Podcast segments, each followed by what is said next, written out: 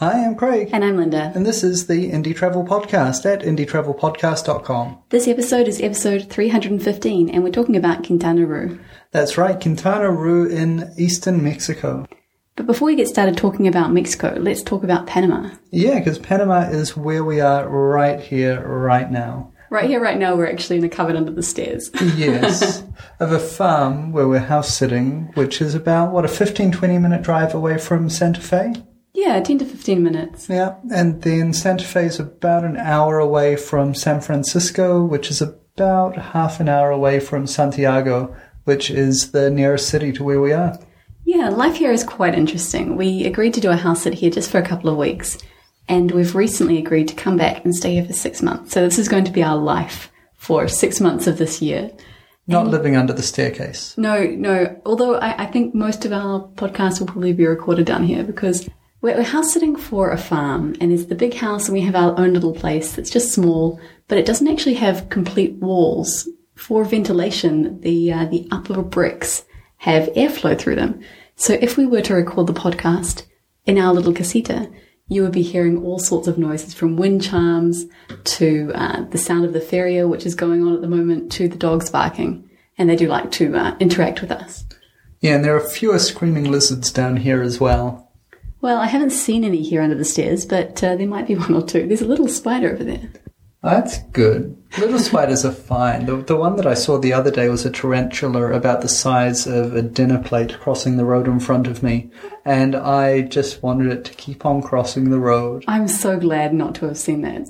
When we first arrived, we were talking with the homeowner and she was telling us all the stories about the snakes she had seen and how poisonous or how venomous they are. I was thinking twice about coming back because I am not a big fan of snakes. New Zealand is one of the few countries in the world where we don't have snakes. I, I like that a lot about New Zealand. So I'm a little bit apprehensive about being in a country where, you know, there are many ways you can die after being bitten by a snake, but we haven't seen one yet, so that's good. No, I've been out hiking or at least walking the dogs almost every day. Uh, we did a night hike uh, a little while ago, which was great, where we saw some uh, some mammals, some interesting frogs, we some big spiders. Snake. Yeah, we saw some pretty snakes. Well, it was just well, a little. At least, at least, one pretty snake that night. Someone called it a vine snake. It looked like a vine. It was it was beautiful and it wasn't scary. Some other people who were staying here said they saw an enormous black snake slithering across the road, but we but we haven't yet, so that's fine. We're really enjoying our time here. It's quite funny. I thought we'd be on a farm. That means we'll be all alone and we won't see anyone for days at a time. Well, yesterday I think four different groups of people came to see us. First of all, uh, a random Spanish person came to see us who had said he'd been told by the homeowner that we were thinking about buying a place in Spain and he wanted to come and warn us that that might be, you know, not the best idea. He gave us coconuts. That was fine. And then some people who were doing a home exchange came to drop off some keys. The woman who sells us dairy products, Janice, came to sell us some milk and cheese. Delicious. And who was the last visitor? Oh, the guy that came out to cut some wood using, oh, right. the, uh, using the saw there. And so then we went out in the evening and saw some other people we've met, Kim and Denny, and uh, went out to the fair, uh, town fair this week. So the dogs have been terrified with the fireworks and yeah. the music. But uh, that was that was interesting. Don't know if I'd quite go as far as saying fun or the food was good, but it was definitely interesting to see how the town celebrates. But anyway, let's talk about Mexico, which yes. is the whole point of this thing. That's true. This is going to be a slightly short episode this time because our setup down here under the stairs isn't the best. For the next podcast that we record here, we will set it up better. But I think we'll just make this one a little bit shorter than usual because I'm already starting to sweat. Not surprised. It's about 30 degrees outside.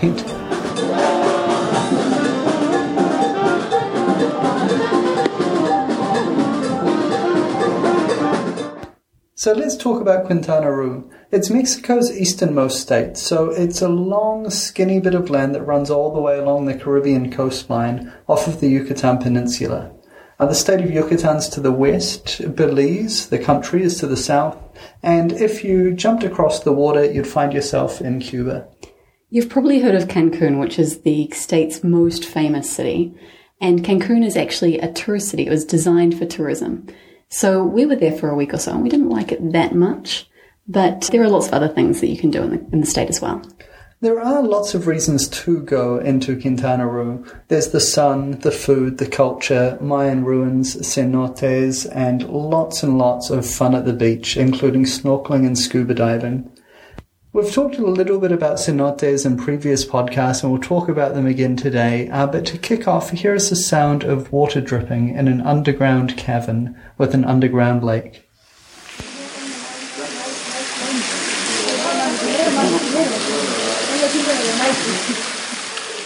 So you've decided to go to Quintana Roo. How do you get there? Well, the easiest way to get there is to fly into Cancun. There are some ridiculous offers out there for return flights from the States or from Europe. Personally, we paid about 300 euros for a one way ticket, but we've seen return tickets for as low as 350 to 380 US dollars. Yeah, we were flying in from London, just mm-hmm. to put that into perspective. From uh, Cancun, you can catch a bus, well, from Cancun Airport, sorry, you can catch a bus into Cancun Central or down the coast to Playa del Carmen. And that's what we did. Uh, we'd recommend you go there, it's quite a nice place. You can get the ADO bus, ADO, from Cancun Airport to Playa del Carmen. It takes about an hour, costs 146 pesos, which is about 8 US dollars, and it runs every 30 minutes. Information varies about what time of day they start running and what time they finish, but more or less from 9am to 11pm. It was quite interesting. In all of Mexico, we found everyone priced everything in pesos, the Mexican currency, except in Cancun, where everyone priced in US dollars, with rates being about 20 to 80 times higher than it would be if you paid in pesos. Yeah, if I remember rightly, when we got to Cancun airport, there was a stall selling tickets from the airport to Cancun or from the airport to Playa del Carmen. And the prices were advertised at 146 pesos, which is about 8 US dollars, as I mentioned. Or you could pay in US dollars and pay 12 US dollars. So it was quite a big difference. Yeah, it's a significant tourist tax, and it's only playing on the people that are too lazy to exchange money. In fact, I saw a woman having an argument with a bus driver about wanting to pay in US dollars and get change in US dollars on a public bus in the middle of town. It drove me absolutely insane. He didn't have change, so he couldn't give her change, How, and she was really upset about it. Why would anyone have change in US dollars when they live and work in Mexico? Absolutely mad. So don't be terrible. Exchange some money, save yourself anywhere between 20 and 80% on all of your purchases, and help everyone to like you a little bit more. If you're going to catch the bus from Cancun Airport to Cancun, it's about 68 pesos and takes about half an hour. So that's about four US dollars or a little bit less. They run from around quarter past eight until half past midnight. Yeah, those uh, ADO buses are really good and a great way to get around the rest of Quintana Roo and also to go inland into Yucatan Peninsula or Yucatan State itself. You can also hire a car, which we did for a while to do our big road trip we talked about in a recent podcast. Car sharing is really popular. There's a website called BlaBlaCar, which we use a lot in Europe, and they have a pretty good base in Mexico as well. Yeah, we used that to get from Monterrey down to Querétaro, and we found it really good. I'm not sure how extensive it is in Quintana Roo.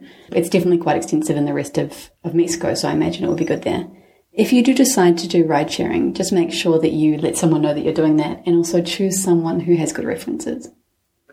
Another option is just to base yourself in one spot and do day tours from there. It's quite expensive though. It looked like 90 to 100 US dollars per person per day seemed to be really the standard. So it's obviously much cheaper to be on the move using local transport. But if you're short on time or uh, there's just one thing out of the way that you'd like to go and see, it's a good investment. One of our favourite things about Quintana Roo was the food. We ate tacos, tortas, enchiladas, quesadillas, seafood.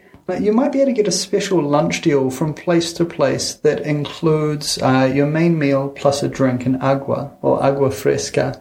And we were quite surprised the first time that we ordered agua. We asked the, the owner of the restaurant, you know, do you have a, a meal like a menu del dia or something like that? And he said, yeah, yeah. You get the plate and, a, and an agua. And I thought, so you get a glass of water. How exciting. Doesn't seem like the best deal to me. But uh, our friends Jenny and Ange both decided to do that, and Craig and I got enchiladas or something else. And when the agua came, it wasn't just water; it was a delicious fresh fruit juice. I think this one was was watermelon, and oh my goodness! From then on, we just ordered aguas all the time. Yeah, the Aguas were, I'm going to say this with shock on Linda's face, better than most of the Mexican beer. Yes, I just admitted it. Fruit juice tastes better than beer in all of Mexico. Their beer tends to be insipid and watery. We did find a couple of craft breweries that were doing some interesting things, uh, but the quality was well below uh, homebrew level and best left to when you really want to get drunk. You could also try a michelada, which you never tried, did you? No, and I never intend to. It's probably a good thing. So a michelada is when they take a, a perfectly simple beer and but not they- very nice, according not- to you. No, not very nice. But then they add other things that don't sound very nice, like tomato juice and chili syrup and crabs. No, and Craig, clams it wasn't and, crabs. And, and clam juice, and they put it in the beer and mix it around and give it to you with a smile on their face. Now, I agree that it doesn't sound very nice, but the one that I did try, I've only tried one myself, was actually surprisingly interesting. Although my one did include seafood, but uh, no, no crabs. It was just uh, shrimps and oysters and something else. We also encountered uh, what I've found out since is a North American speciality um, of clamato, which is I don't know. It's it's clam flavored and tomato flavored mush that they put into beer. And yeah, eating the, the runoff of a of a clam combined with a bit of tomato juice and beer. As you can tell, I wasn't enamored with the drinks of Mexico. But you did like tequila. Yeah, that's right. And it's a great import into the area. Uh, I don't know if we'll have enough time to do a podcast about our trip around all of the, the central north of Mexico, where we did go to Guadalajara and did a trip out to tequila, visited some tequila factories. Absolutely beautiful. And delicious. Yeah, so the, the drinks got better as you as you got further north. I think that that was the thing. Yeah, I suppose we were thinking of it as, you know, we're in Mexico and tequila is from Mexico, so therefore, you know, this Yeah. is a local drink. But it, it wasn't actually from very near the region. No, no, not at all. Uh, while we're talking about uh, some warnings, another warning is the uh, the time zones. There's five time zones in Mexico, and last year in 2015, Quintana Roo changed to go and match the U.S. Eastern Standard Time to help with their tourism a little bit. So it just doesn't connect with anything west of it. You have to be a bit careful, uh, especially if you have limited hours on your check-in or check-out at a hotel uh, when you're moving backwards and forwards across the state line. That's right. Yeah, most of Mexico's on the central time zone, but Quintana Roo, that little sliver of, of eastern Mexico, is on a different time. And we didn't know when we arrived. And when we drove over the border into the Yucatan state, we were really surprised when the time changed on us and we couldn't work it out. A pleasant surprise was over the, I don't know, two, almost three months that we traveled in Mexico at the end of last year and beginning of this year. We did not run into one corrupt policeman. After we've been told time and time again about all of the corruption, all of the shakedowns, all of everything, with one exception, and that unfortunately was a police stop in Quintana Roo, where we got pulled over for speeding, even though we were driving slower than all of the other vehicles, and coerced into a 500 peso or 50 US dollar fine. So that was unpleasant, and it was the only place in all of Mexico that we ran into problems like that. Yeah, we were expecting to be stopped many times and, and being given false fines, but the only time it happened was when we were on our way to the airport. And we were all ready to, you know, brazen our way through it and say we'd go to the station and everything. But we just didn't have time. We had to return our car and go to the airport. So yeah, we were down some money. Janine said, "You know, it's okay. Just look at it as a, look at it as an experience." I was like, "Yeah, a really great experience."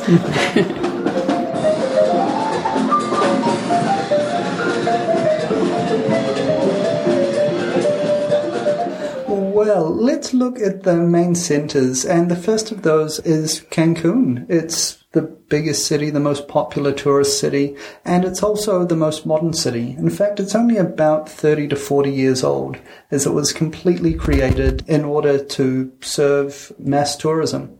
That's right. Most of the buildings are hotels and resorts that are located all the way along a long peninsula that face onto the Caribbean coast. So most of the people there are tourists, just coming for a week or two weeks to relax and enjoy the sun.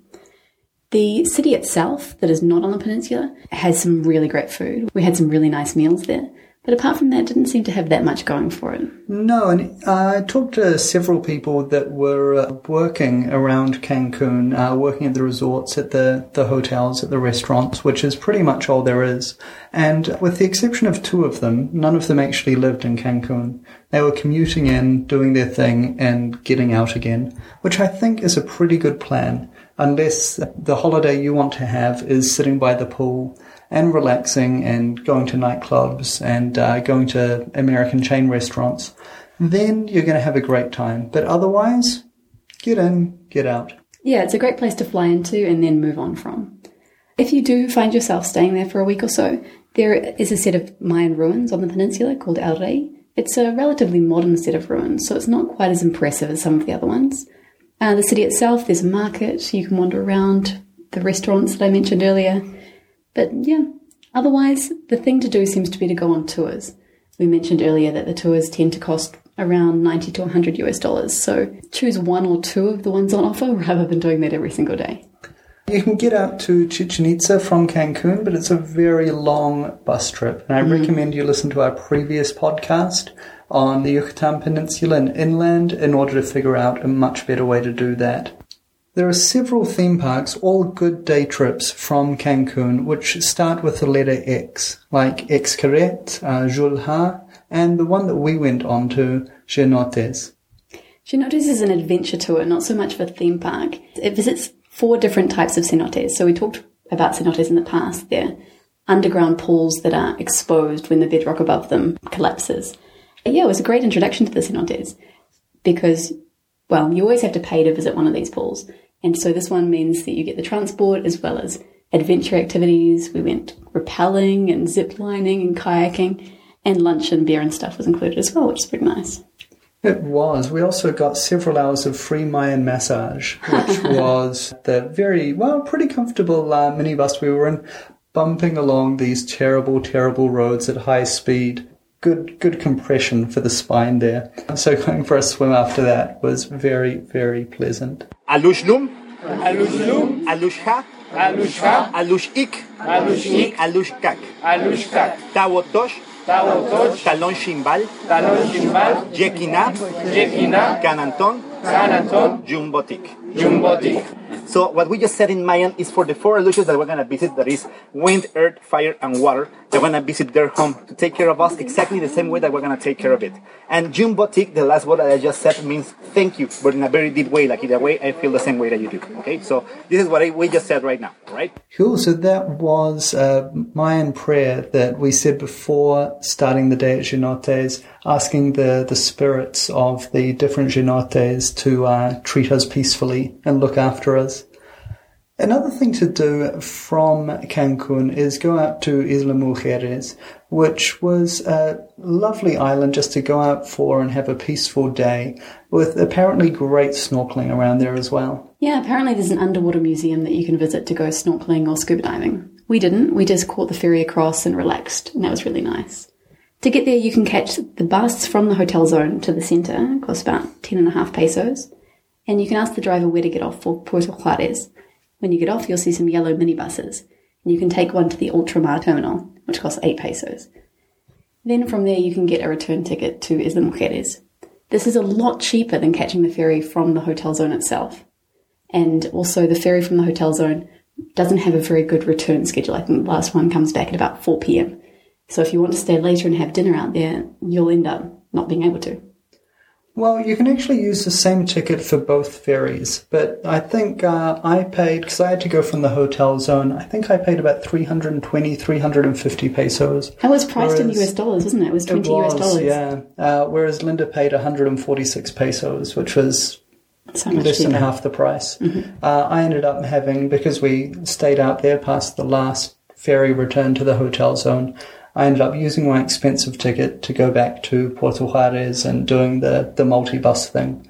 So, you know, it's probably worth the hassle of doing the multi-bus thing. So you can stay out there for the evening, enjoy the cool of the evening, enjoy dinner, and then head back. You can also take a taxi back from the Ultramar terminal if you want to. Yeah, of course. Playa del Carmen is just south of Cancun and was still touristy, still resorty, but in my mind it was a lot more relaxed and a much nicer place to spend time. Yeah, we only spent a couple of days there and it was raining quite a lot when we were there and really windy. But we've heard the beach is a lovely place to hang out when it's not hurricane gale force winds. We had some really nice food and when we got away from the, the tourist shopping strip, we really enjoyed it.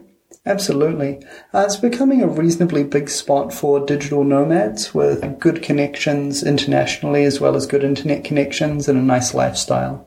So that's beginning to kind of form up there. We'll see what happens over the next couple of years. As you travel further south, you'll come to Tulum, which is famous for its Mayan ruins.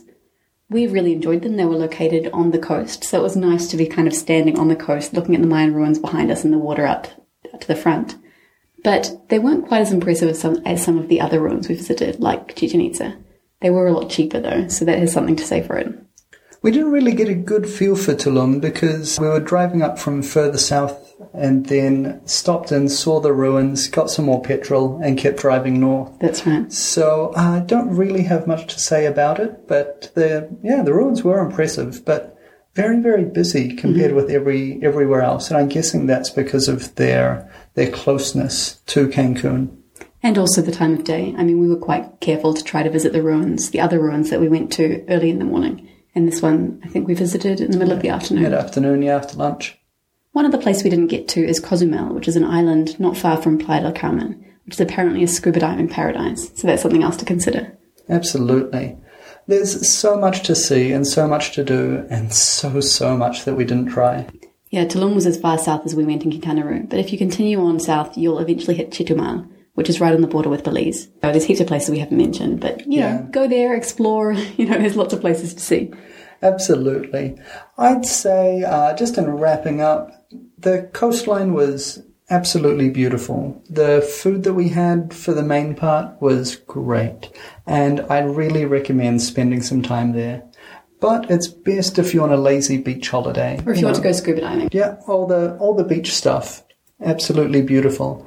And as much as I love the beach and want to spend all of my time at the beach, I was surprised by enjoying my time inland more in the mountains, in the plains, in the jungle. And uh, that really surprised me. Mm-hmm. But I think there was a combination of uh, a lot less tourism. Things didn't feel so crowded and so hectic. And uh, yeah, it just felt a lot nicer to me as we traveled through. Yeah, personally, I'd say limit your time in Quintana Roo and head inland to see more of Mexico, if that's where you're headed.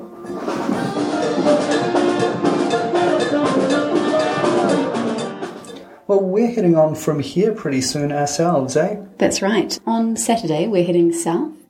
We're going to continue on to meet our homeowner who is doing a home exchange in the Valle de Anton. And uh, so we'll spend Carnival with her, so that should be quite interesting. Neat. And then on to Colombia. We'll be flying into Medellin, and if things go to plan, we'll find an apartment there for a month or two and uh, just explore a little bit of the city, get some work done, and then travel around Colombia for a for a month or so before mm-hmm. heading back here to Panama.